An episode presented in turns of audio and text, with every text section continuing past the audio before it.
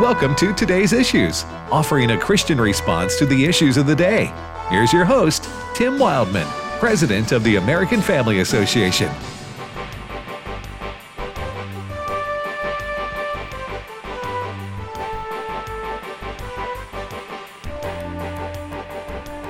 Well, good morning, everybody. Welcome to the program Today's Issues on American Family Radio. We'll be here for the next hour and 25 minutes.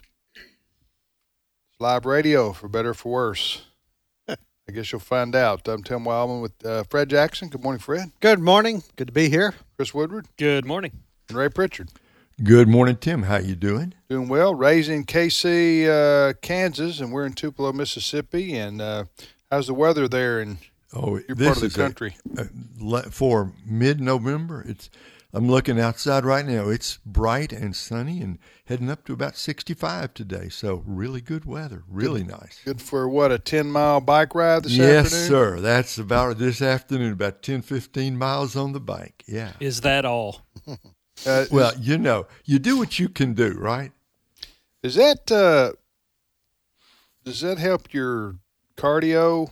Is that why you do that? Or well, I do that. Everything. It also helps me keep the weight off a little bit, and I think mostly I'm a better person when I ride my bike. Gotcha. I think it's a de-stressor. Let's put it that way. It's mentally and spiritually therapeutic. There you go. 100%. That's gotcha. Right.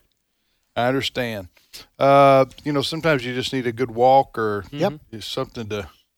Especially get outside and clear your head. Start my day that way. Good walk. You walk? Yeah, about 5:30 in the morning. Go for a walk. Wow. How far? Usually about a mile and change. Mm-hmm. Yeah. Brisk? Is it a brisk walk, Fred? It's a brisk walk. Yeah, it is. You're trying to get that heart rate up. Gets the blood going. Yeah. Clears the head. Chris, you're next. What do you do to? I do walk. I was walking here like I'm a. Lunch breaks before it was cool. You talking about 50 yards across the street? Oh no, here? I've walked. I've walked down to like almost crosstown sometimes and come back. I go That's down to Walmart and come back. You get some good inclines and declines. Yeah, from here you're talking about where we sit. Couple of miles round trip. Mm-hmm. Okay. All right. Well. I'll answer mine later. I do that on my break. I just wanted to point that out. We don't have enough time for me to get into that right now. All right, ladies and gentlemen. You golf. I do golf. That's what we know. Mm-hmm. I do golf, so I walk to the golf cart and then to my ball. Okay. Yeah, a high-stress day is when they have what in golf in the golf world known as cart path only. Cart path only. Which means you can't. It's the ground is wet. And you can't drive your cart path out. You got to do a lot more walking. Yes. Oh. Yeah. Okay. You can't drive out on the course because you tear it up. Okay. You know, if everybody got out there running around in the wet. Gotcha. So they make you walk. Well, they don't make you. You sign up and volunteer to. Nobody makes you. You pay for the privilege. You pay for the privilege of walking across the walking. It's actually. Good, it's good exercise. Yes, it is. Sure. Yeah. So they're a handful. I mean, just a handful of players who carry their clubs. Yeah. 18 holes. That's a long. You know what I'm talking about? That's a serious workout there. Oh yeah. I would if I had to do that.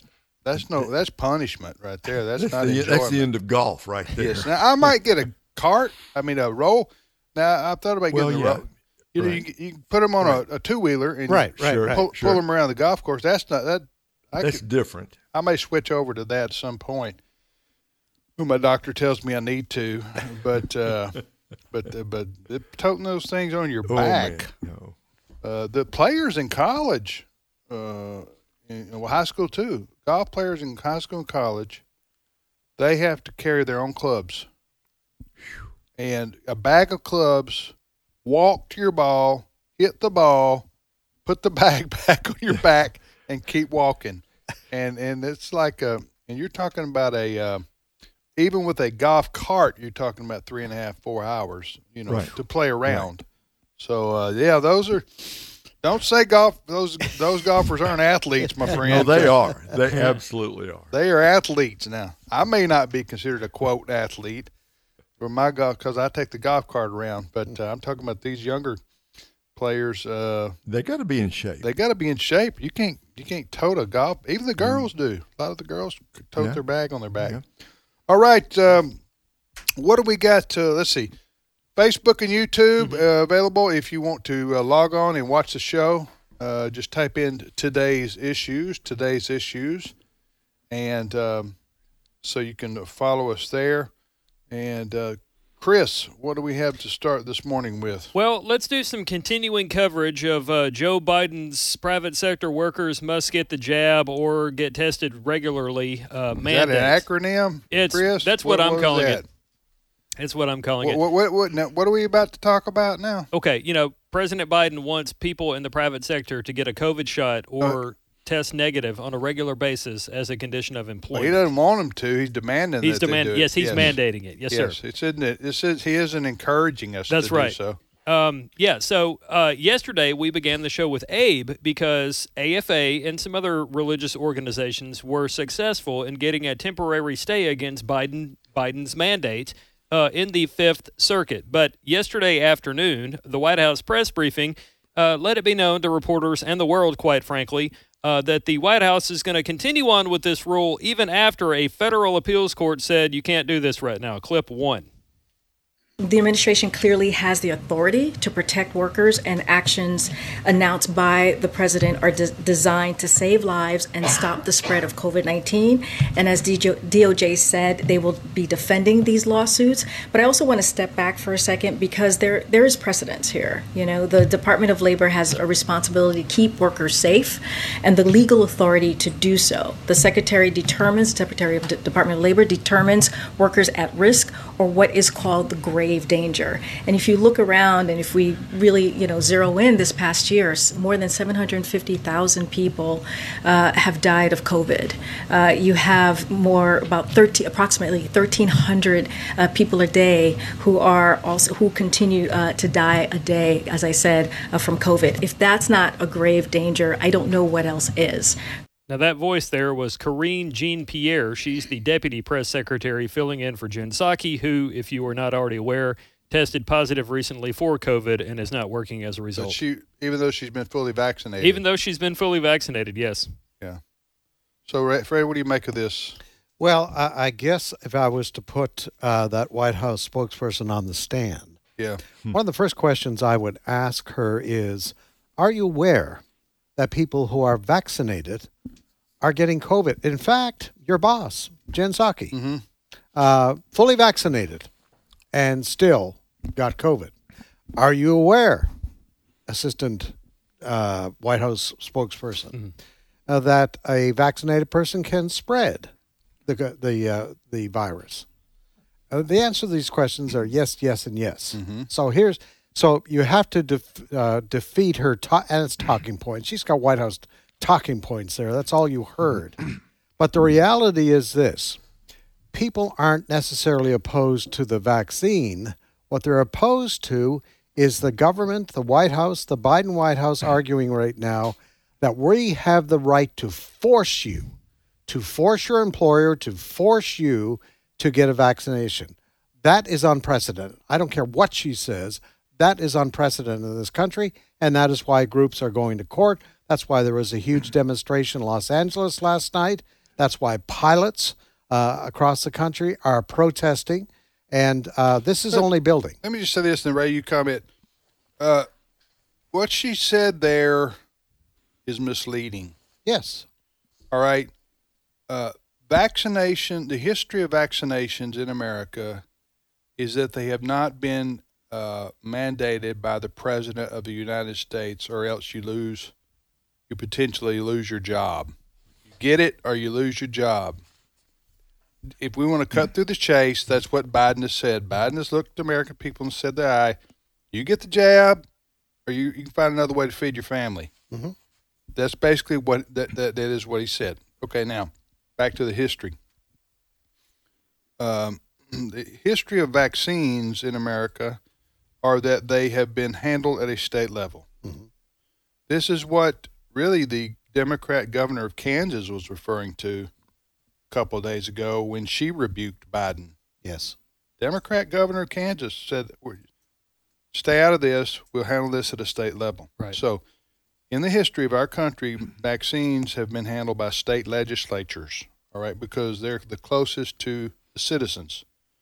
Not a dictate from Lord Biden from the castle in Washington, D.C. That's what we have going on right now. That's what a lot of Americans are reacting to. So when she says there is precedent here, did you hear her throw that word in there? Yes. In other words, we've done this before. No, we haven't. No, we haven't done this before. Have the Department of Labor and OSHA been around a long time to help protect American workers from unsafe environments? Mm-hmm. That is true. And they have an appropriate role there, but it's not of forcing people to get an injection into their bloodstream. That's not. OSHA is there to make sure that you walk in a plant and the foundations aren't cracking. Or there's poisonous gases. Or those kinds of safety issues. Yeah. Not forcing you to receive a injection. So finally, and we mentioned this before, in terms of the historic vaccines history in America, vaccines have stopped transmission of viruses or of diseases. That's the purpose. That's what Americans always have known vaccines as doing, and that's a wonderful thing. Thank God we've had vaccines. This is not a vaccine in that sense. This is a shot, hoping it helps you stay away from the hospital. Yeah. But to your point, Fred, and this is not a shot, the vaccines, and if you want to get them, get them. Mm-hmm. That's not in the Bible. Mm-hmm. It doesn't say, thus saith the Lord, get a vaccine, don't get a vaccine. For Christians, I'm talking about. Right. If you want to get a vaccine, go get a vaccine. If you don't, don't. But the effectiveness of this is not what it is with smallpox or polio or anything like this. That's now right. With the Delta variant and other things, it's decreased way, way down. So it's almost akin to a flu shot now, right, in terms of its effectiveness. So just wanted to say those things. Go ahead, Ray. We got a lot to untangle here. Number one, the situation here in Kansas is so interesting because we've got a Republican legislature. They control basically a veto-proof majority in both houses, but we've got a Democrat governor. And in this state with basically a red state, but with a Democrat governor, she surprised me, Laura Kelly did, our governor, by saying Kansas is for Kansans. We can make our own decisions here. We know better what works in Kansas. They may want to do something different in New York. They may want to do something different in Oregon. And I think that's probably the heart of the American federalism system, right, that each state can make its own decisions. So number one, bravo for her. It was a surprise, but it was a pleasant surprise. Each state ought to be able to handle that. Number two, what the White House is doing is basically thumbing their nose at the Supreme Court, yes, and at the whole judicial system. This, what happened up in the Fifth Circuit, where they stayed the whole mandate until they could get, further information, make a decision, decide what to do. It's going to go through the legal process. Basically, the White House is saying we could care less about the judicial system. We want this mandate to be enacted now. And the other final thing, Tim, it's just to reaffirm what you said. We thank God for the polio vaccine and the smallpox vaccine, but those were tested a whole lot, yes, more. We had a whole lot more long-term data, yes, on that than we have on the COVID vaccines, which, as you said, don't even fit into, especially the Pfizer and Moderna, do not fit into the traditional definition of what a vaccine is. Yeah, traditional definition of vaccine. Most of us, when we went to school, got smallpox vaccine. Right. Once. We lined up. Yeah, stop transmission. Yeah, we lined up, yes, got the shot. Right. That was it. No more. Right. This is a shot. It's not a vaccine. Now they're talking boosters. Now they're talking to redefining what fully vaccinated means. Yeah, you want a civil war in America with a majority of Americans? Mm-hmm. Right now, I would say the people who don't want the shot, I don't know what that is, 20 to 40% of the public. But if you start telling people, the American people, that in order to be fully vaccinated, you're going to have to get a booster every 3 months or every 6 months. The numbers of people participating in that, the percentage of Americans participating in something like that, are going to drop way down, way down. Then, if you're going to apply the standard that Biden is using now, get vaccinated or lose your job. By lose your job, I mean these companies are going to be fined. They're going to be fined so much they're going to force their employers, if this goes through, they're going to force their employers to make their employees get the shots or you lose your job because we can't afford to pay the fine. This is the coercion that's going on right here. But if you were to redefine what it means to be fully vaccinated in the next month or two, like the CDC has suggested, then that puts probably 80, 90% of the American public in the unvaccinated category. You see what you're, you're following me here? Yeah, sure. So then you would have to fire, America would have to fire everybody to comply. I'm exaggerating a little bit, but not too much. You'd have to fire everybody to comply with the Biden mandate. Is that confusing, or did I make sense on that? No. Yeah. And we're talking about the precedent that this would set for the federal government to punish people for not doing what the federal government wants you to do. What's next? A senior citizen who doesn't want to take the vaccine. We're going to take your Social Security away. Sure. You get something from the federal government. We're going to take it away unless you get the shot. I'll tell you, Medicare. I have a prediction right now. We all know that the federal government is heavily invested in health care, and it's been that way for a number of years now, more so in recent years than it has historically. And so I do not think it will be it will be a matter of years before the federal government says too many people on your in your workforce are overweight. Everybody needs to drop 20 pounds or something of that nature. And they're going to claim, I have the authority to do this because we pay for Medicare and we pay for Medicaid and we decide health insurance regulations. Yeah. We have to fight for our liberty, folks, and our freedom here and our way of life at this point. You're going to lose it. You're going to slowly lose your freedom. We're going to slowly lose our freedoms and our constitutional republic and our constitutional rights and protections, which are unique. We live in a unique place in the world. Right. Yeah. And it won't stop here. If moms and dads are listening right now, you got to be aware. Now it's going to happen to your kids. Your kids aren't going to be able to go to school unless they're vaccinated. This is coming. You mean if they're going to try to do this in blue states? If you follow the logic that Biden would like you to believe, then next are your kids. It was very interesting. Dr. Ben Carson was asked about this. Here's what he said. He was asked whether he supported the CDC's decision to approve COVID vaccinations for children. He said, absolutely not. The mortality rate for children from COVID-19 is 0.025, which is very similar to the rate for seasonal flu. Plus, we don't know what the long-term impact of these vaccines is. So this is really sort of a giant experiment, end quote. That's Dr. Ben Carson. Yeah. Yeah, it's that's insane. He went to medical school a lot longer than Javier Becerra, who's running HHS. Not what Ben Carson said is insane. What Ben Carson's talking about, that is vaccinating children which are not susceptible to COVID at all. That's right. 0 point. I'm talking about they get COVID, but they're not harmed by it. That's what I'm saying. Yeah. I'll tell you what, this isn't so far-fetched, guys. If Biden is allowed to get, I don't think he will be. I think he'll be shut down by he's already been stopped by the federal court, and I think this will go to the Supreme Court. My prediction is they'll rule that Biden's mandate is unconstitutional. But we'll see what happens there. But if he's allowed to get away with something like this, what the quote, progressives would like to do, what the Democrats would like to do, ultimately, I think the next logical step in the next 3 to 5 years would be, if they had the power to do this, you implement a carbon footprint limit on each.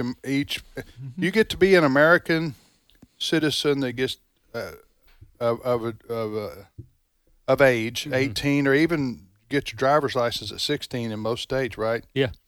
Then at that point, you get a limit on your carbon emissions. I don't know how you would do that exactly, but it would be in the name of saving the planet. Yeah. Mm-hmm. Okay? Well, I'll tell you how they do it. They will claim on television they have the authority, and then 98% of the media won't get the other side to say, no, they don't. And then the American people just, okay, well, they say they have the authority, just like they did here. Yeah. Well, I think there will be a reaction, but I'm just saying this is what they would like to do. And who knows, maybe then move into sort of a, what do you call this, credit card? You know how they rate your credit? Like the social credit system. Mm-hmm. There you go, Ray. A social credit system. That way you're tracked in terms of, are you a member of a hate group? Right. A hate group is a Christian group that believes homosexuality is sinful. That's a hate group. Do you give money to your Baptist church or to AFA or to Franklin Graham? I'm just saying, I know this sounds Orwellian, but that's where these people would like to go ultimately with these controls that are being put into place. If I may, if giving money to my Baptist church, shout out Lakeview, is wrong, I don't want to be right. Okay. I think that's Barbara Mandrell. Yeah, somebody. Probably 1970s. You're listening to Today's Issues on the American Family Radio Network. Tim, Fred, Chris, and Ray. Go ahead, Chris. What's the next story? Well, we talked about this a little bit yesterday as well, and I want to bring it back up. Joe Biden doesn't like domestic oil production, but for some bizarre reason, he wants people in other parts of the world to increase their production so that way we can enjoy cheaper gas prices, home heating prices, stuff like that. And, of course, Biden is also talking about maybe doing away with a pipeline in Michigan. And I've got some sound here from Ohio Representative Jim Jordan. He was on Fox and Friends today saying it makes no sense to cut domestic oil production, then turn around and ask Russia and OPEC to increase their production. Clip 3. What do these guys want? $8 gas? I mean, last week in the committee hearing, Ro Khanna, Democrat member of Congress, we had the big oil company executives in there from Chevron, Exxon, BP, who had them in there, and Ro Khanna was badgering these guys saying, will you commit to reducing production? Will you lower production? And I'm like, why do you guys want? You want gas to... It's like, so Joe Biden begs OPEC to increase production, and Democrat members of Congress badger American companies to decrease production. I mean, this makes no sense. It's like they're intentionally trying to harm American families and American workers. It's always so hard to get a word out of Jordan. He's just so quiet. Yeah. Ray, anything to say there? Yeah, they do want higher gas prices because in the long run, that's how they want Americans off of fossil fuel. They want us to go to the electric cars and all the rest of it. And one way you get there is by making gas so expensive nobody can afford it. It's $100, $150 to fill up your car, so you're just not going to drive it. However, there is a political downside to what you just described. That's called losing elections. Yes. So. Yeah, the Democrats, not all of them, but a lot of them, I agree with you. They want it to be painful for Americans to use gasoline. But at the same time, you start talking $4 a gallon, $5 a gallon for gas, they're going to vote out the Democrats who caused that. Yep. That's what I'm saying. Mm-hmm. So we will see what happens, but to the point about shutting down American oil production and then begging the Saudis to produce more oil so that Americans don't have to pay more at the pump is just completely contradictory. We'll be back momentarily.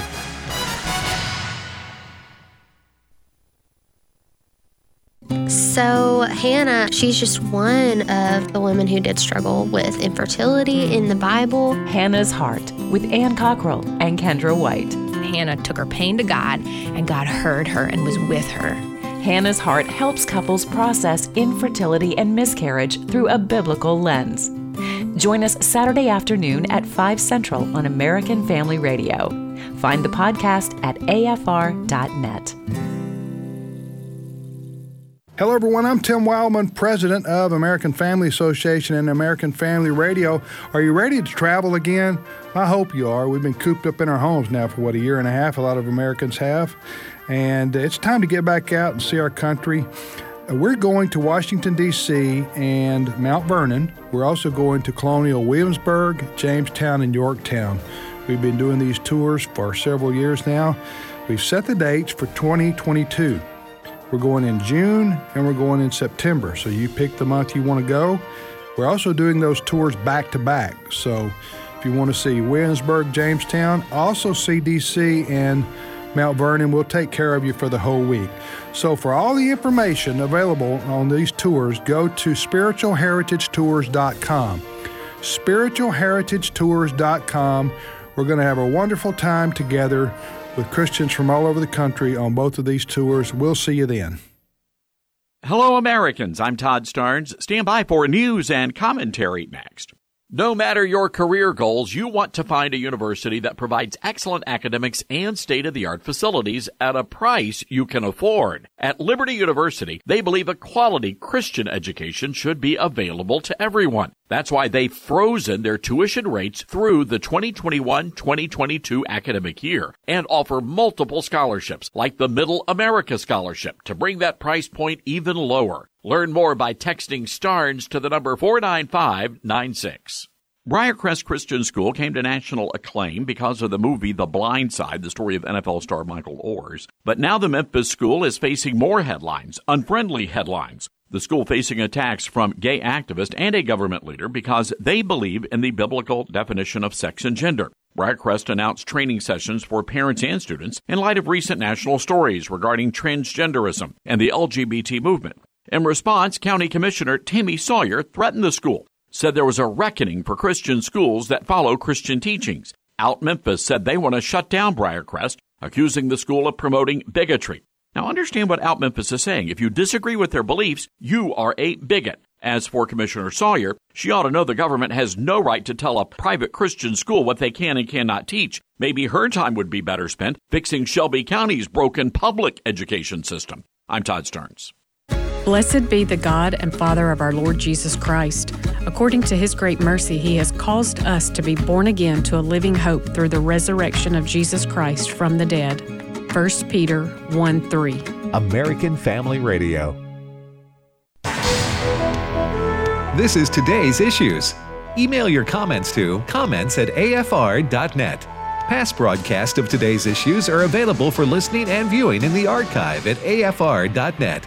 Now, back to more of today's issues.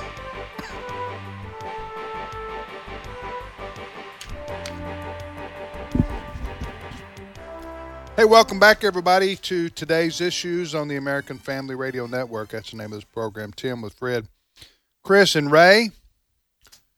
Thank you for listening. Hey, we're going to D.C. and Mount Vernon next year on a spiritual heritage tour. By we, I mean many listeners across the country, and I'll be hosting with my wife, Allison. And we'll also be going to Williamsburg, Jamestown, and Yorktown.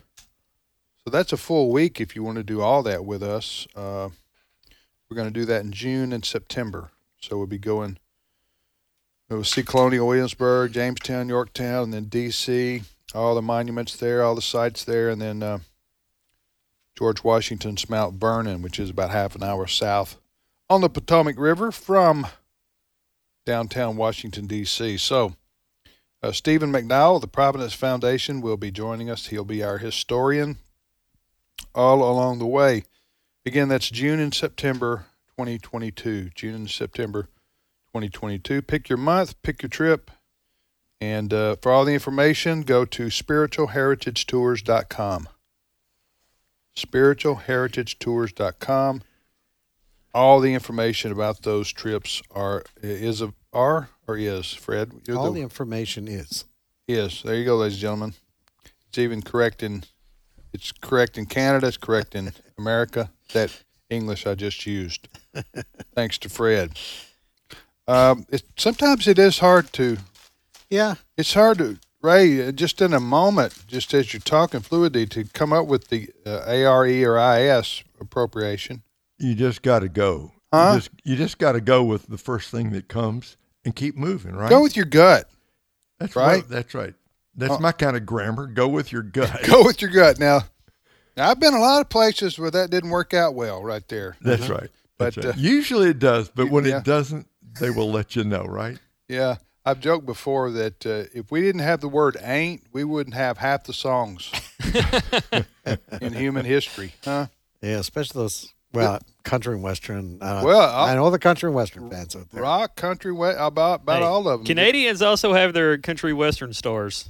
Shania Twain. Being one example. The ain't is meant to replace, let's see, what? Not going to? Mm-hmm. Okay. Am not. Am not. Ain't is meant to replace am not. Am not does not fit in music in lyrics. I am not going to go. No, I ain't. Not strong. Ain't. Right. All right. Strong. Right. I've just noticed that over my lifetime. Without the word ain't, there ain't no music. At least with lyrics. Hey, actually, I said country western. I take that back. Ain't no sunshine when she's gone. That wasn't country western. Excuse me, you caught me mid popcorn, Ray. Go ahead and talk about what Fred just talked. What song is this? Ain't Fred? No sunshine when she's gone. Sing us a little bit. I don't know. Ain't no sunshine when she's gone. That's not country, right there. No, that's pop. Now's a good time for the Mississippian to point out that Mississippi is the birthplace of music. That's right. Is that right? It's on our billboards. That's right. If you ain't never been here, you've never seen it. But yes. Yeah, good use of the word ain't. Nice. Well done. I'm all shook up. You're rolling, Chris. Ain't nothing stopping you now. Ain't no stopping us now, Chris. There you go. That's another one. There you go. I'm telling you. Go ahead, Chris. What's next? One of the things we've not discussed on this here program is the Durham investigation, and it's not because we are not caring or we have not paid much attention to it. There's been so much stuff going on in recent days that we've not talked about the Durham probe. Now, Durham is the guy that was put in charge when Donald Trump was in office to investigate the so-called Trump-Russia dossier. It's a word I have trouble saying. But that is the so-called smoking gun that showed there was collusion, and I'm using air quotes, between Russia and Donald Trump to get him elected back in 2016. That kind of spilled over into the Mueller investigation. And as I mentioned, John Durham was appointed during Trump's time in office to investigate this and figure out what exactly went on, who was behind it, were they trying to hurt Trump's campaign, was Hillary Clinton involved, did she call the shots, all that stuff. And in recent days, some information has come out about the Durham investigation, specifically some of the things that people call lies that the dossier was built on. So I have a bit of sound. I got two clips. We'll do one here and get your guys' thoughts on it. This is John Solomon, author, political commentator, investigative journalist, talking about the Durham indictments. Clip 7. The single most important line in the dossier that the FBI uses to get the original FISA warrant, that there was a well-developed conspiracy to work with Russia to hijack the election, actually is a contrived statement. The FBI, the indictment says that Danchenko made that up. He claimed it came from the American-Russian Chamber of Commerce official. He never met that guy, never talked to that guy, made up the entire line that becomes probably the single most important line in convincing a FISA court to give spy authority on the Trump campaign. This was a case built upon lie, upon lie, upon lie. And every time we get a new indictment, we learn of new lies. It's remarkable. Yeah, this is, I guess, is old news in a way, even though these indictments, two of them now have come down the last couple of weeks by John Durham. Is it John? Mm-hmm. Mm-hmm. U.S. attorney. He was appointed to investigate. He's special counsel. Special counsel. He was appointed to, but he has subpoena powers, and I mean he has all the tools available to the at the United States mm-hmm. Justice Department to go after and investigate people. Basically, what he's found is that the whole Russia collusion story was fabricated by the Clinton campaign. Correct. against then candidate Trump, then President Trump. The Federal Bureau of Investigation had a bunch of Democrat hacks at the highest levels who wanted to kneecap Trump from the get-go, and they were successful for the most part. Mm-hmm. In terms of, it was a harassment against his administration, the way they went after General Flynn. And so now we see what happened with Peter Strzok, one of the top FBI investigators. Mm-hmm. I don't mean to rehash this whole story, but I'm just reminding people how political this was against right. President Trump, and how they loved Hillary Clinton. That is the FBI. Remember, remember to review, as my professor used to say, to review this, and this is really all you need to know. Hillary Clinton used a server, a internet server, in her and put it in her bathroom, in her home. The server sitting in the bathroom, or the washing room, or where the washing machine is, or the basement, wherever. It's in her house, and she's using it to do State Department, U.S. government, top secret right. business, or on this server. Passwords, probably password. It's basically unsecured. Yeah. She did that. She put that at her house in order to avoid congressional oversight while she was Secretary of State. Okay? This is not hard to follow, what's going on here. So, when that was discovered, when that was determined, then the FBI, they went over to interview Secretary Clinton about this. And Peter Strzok was one of the ones who went over there. They didn't even put her under oath. Nope. They just said, "How's it going, Miss Clinton, or Secretary Clinton? Did you do anything wrong? No? Okay. Well, listen, sorry to bother you."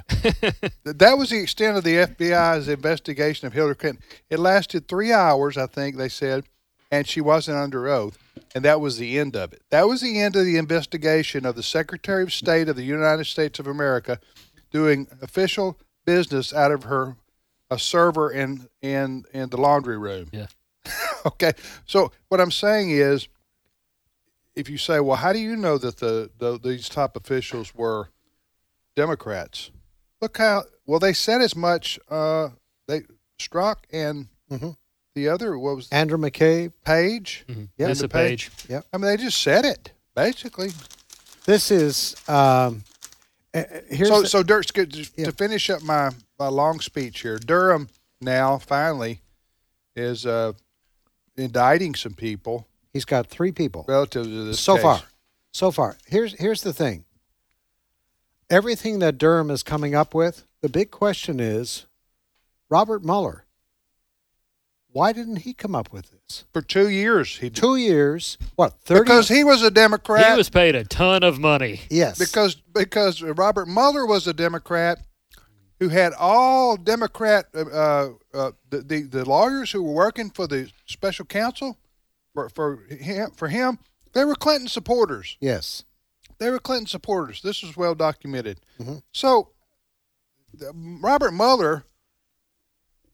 If you gave him 2 years to go after Trump, yeah, with unlimited budget, you got 25 attorneys working for you day and night, and you can't come up with anything, yeah, except putting what were those 2 friends of his, of Trump's, that they went after on completely different things. Yes, as they were fishing, was it Stone, Paul. Roger Stone, and the other guy? Anyway, Manafort. Yeah. Yes, thank you very much. They got him for things that had nothing to do with right. The Russia investigation. So I'm just saying, Mueller at the end of the day came up with nothing after 2 years. Gary Bauer calls this the biggest. It is the biggest dirty trick in the history of American politics. Was it Stone? Lived down in Miami, wasn't it? Yeah. Yes. And they showed up at his place at 5 o'clock in the morning. Now, this is not a criminal with guns. This is Stone, an advisor. On like tax evasion or something, wasn't yes. it? They show process up, crime. Yes. They show up with military guns drawn. And CNN happened to be there. And CNN got a That's tip. What I'm saying. They're all in it together. Yeah. This is rotten from start to begin, you know, to the end of this. The deep state. The deep state is controlled by the Democrat Party. You know, something else that stood out to me here, and I'm not the first person to say this. I doubt I'm the first person to think it. And I'm not saying the election was stolen from Trump, but the same people that spent years telling you that Russia and Trump colluded to win in 2016 want to dismiss any kind of claim from people that the election might have been stolen from Trump. Yeah. In a short amount of time. Yeah. Well, Durham... I guess what's the old saying, Ray? The wheels of justice turn slowly, right? But exceedingly fine. That's right. Anyway, we'll see whether Durham, where he goes from here. Is there anything else? Is he just getting started, or? I believe he is. Igor Danchenko, the guy was indicted the other day. He makes his first formal court appearance tomorrow. Yeah. So this story is going to continue. Okay, Ray. Will he get to Mueller? No. I don't think so. No. They're just my opinion looking at him. He's got three guys, as you said, Fred. He may get a couple of others. Is he going to find some kind of big conspiracy, which in some way or other was what is exactly what was happening? No, I don't think he can do that. Basically, at least we can say this much. The Steele dossier and the whole Russian collusion thing, which we were saying 3 years ago was a hoax, he is conclusively proven now to be a hoax. What we now know is there were people in the FBI who knew it and pushed the hoax anyway. It was politics, dirty politics at its worst. Yeah. The people at the top levels of the FBI a few years ago, they didn't like Trump, right, at all, and they didn't like the fact that he was elected, and they didn't like him or his team. And so they, they went after him, so to speak, unfairly. So, all right, next story.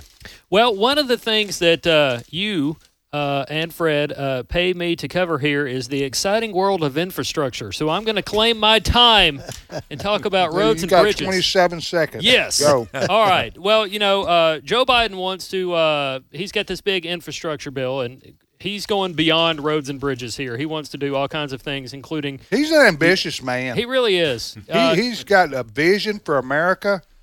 He's charismatic. He's a leader everybody wants to follow. I'm talking about Joe Biden right here. Well, so tell us what his plans are, Chris. He basically wants to count everything as infrastructure except maybe the bag that's your popcorn is in. But... in recent days, you had a big House vote where 13 House Republicans sided with Democrats on this big, ginormous, really expensive infrastructure bill. And a lot of people, including other Republicans, are upset with this batch of 13 people. One of them is Texas Senator Ted Cruz, and he had some things to say about the 13 Republicans that joined Democrats in voting for the infrastructure bill. Clip 4. Unfortunately...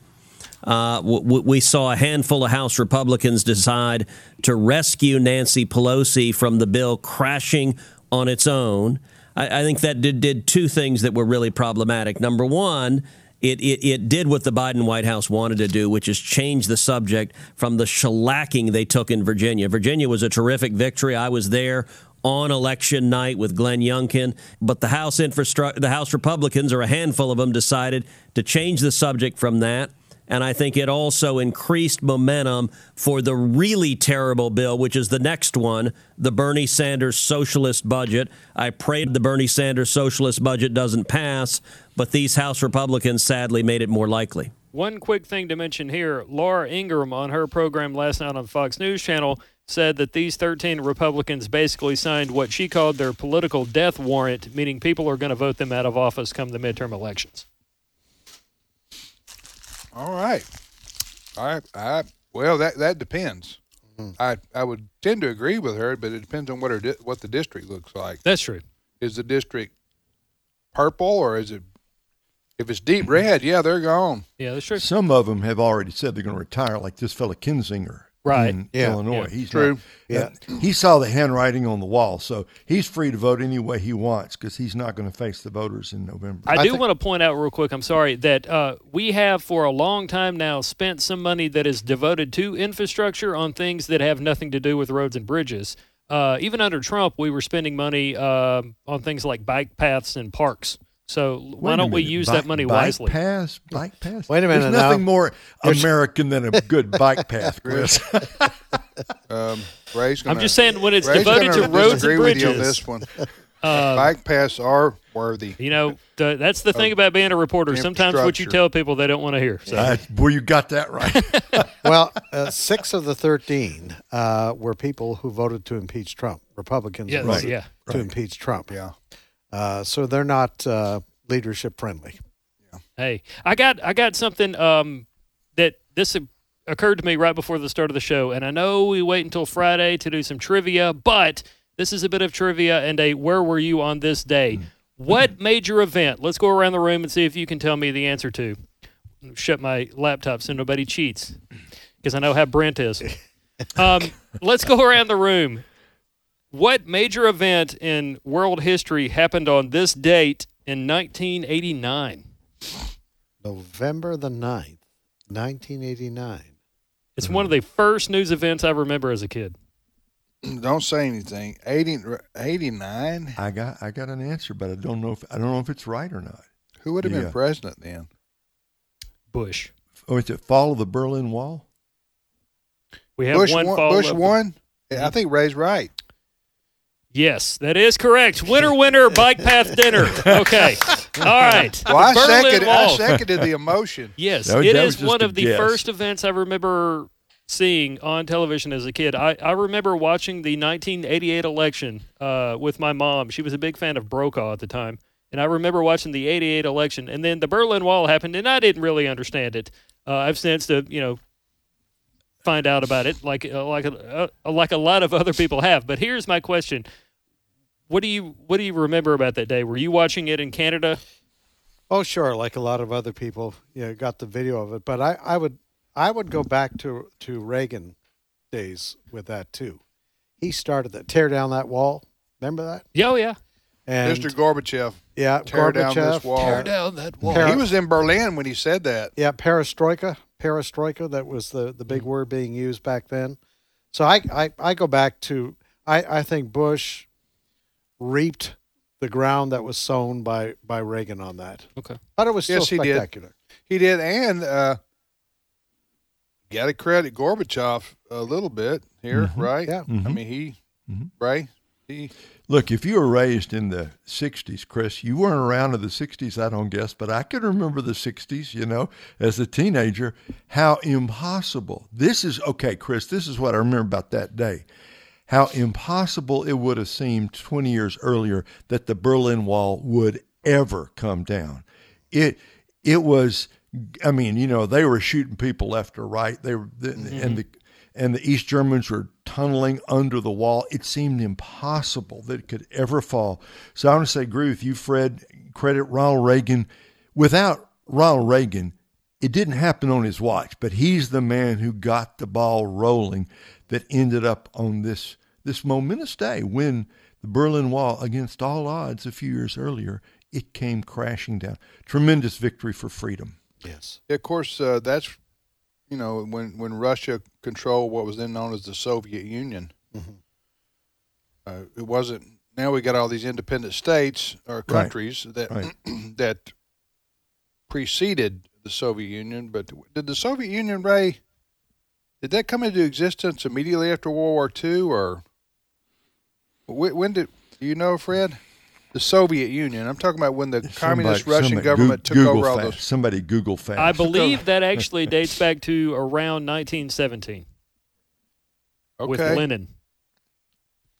Well, you're talking about Stalin? No, Stalin was World War II. Yeah, Lenin would have been one of the early leaders. Yes. Yeah, somebody Google when did the Soviet Union begin?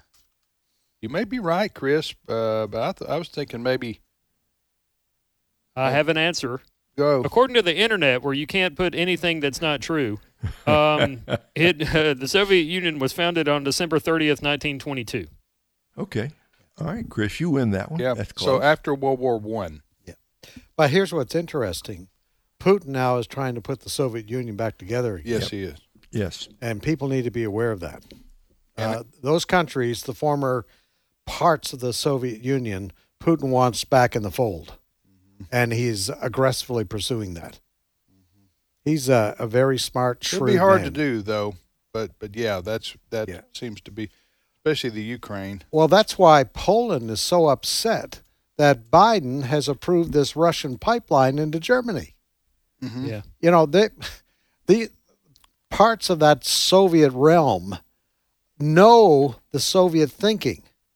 And Biden goes ahead, one of the first things he does, well, he canceled pipelines here, and then he goes and says it's okay for the Russians to throw a pipeline into Germany. And the Poles and the Ukrainians, they know what's going on here, and that's why they're so concerned. In fact, what is the Russian buildup now on the eastern border of the Ukraine again? Yeah. Biden's saying nothing about this. Nothing. Yeah. Ray, did you travel in the former Soviet Union? I did. And I did. In fact, we were in Moscow and, well, it used to be called Leningrad, now St. Petersburg, just before the USSR fell. And then a year later, just after. So I got to see it in its dying throes. And then there the year afterwards. Why did the Soviet Union collapse? I think as much as anything else. This goes back to Ronald Reagan. He had this great military buildup in the 80s, which the Soviets tried to match, couldn't, bankrupted them. Their economy collapsed, and the communist government fell with it. Gotcha. You know, it's interesting. I'm not the one that came up with this, but it's a truism. With communists, with where freedom is, people will die to try to get in. Where communism or totalitarianism exists, like in China today, for example, people will die to try to get out. Correct. Or North Korea. North Korea, perfect example. Yeah. You try to get out, how desperate it is up there. They are willing to risk everything, including their own lives, put everything at risk to get out of there. Right. Cuban people will get on lifeboats and try to come to Florida, 90 miles, risk their lives. And why? Because they want to be free. That's right. But nobody's, clamoring to try to get into North Korea. No. Have you ever seen the satellite images from night? Yeah. That's interesting. Yeah. If you want to see the difference between freedom, South Korea, and communism or totalitarianism, North Korea, just Google Korean Peninsula at night. Mm-hmm. It's all you need to see, right? In the South, it's lit up. Yeah. And in the north, it's nothing. It's nothing, totally dark. I think the palace of, what's the little portly guy's name? Kim Jong-un? Yeah, Rocket Man. What President Trump affectionately called Rocket Man. See, his palace may be lit up, but that's about it. Yeah. All right, Chris, thank you for your... Thank you. Ain't no mountain high enough, Chris, but thank you for your... contributions to this here show. I'm going to go back to the newsroom with the pips. Yeah. We will be back in 5 minutes with more of today's issues. Stay with us.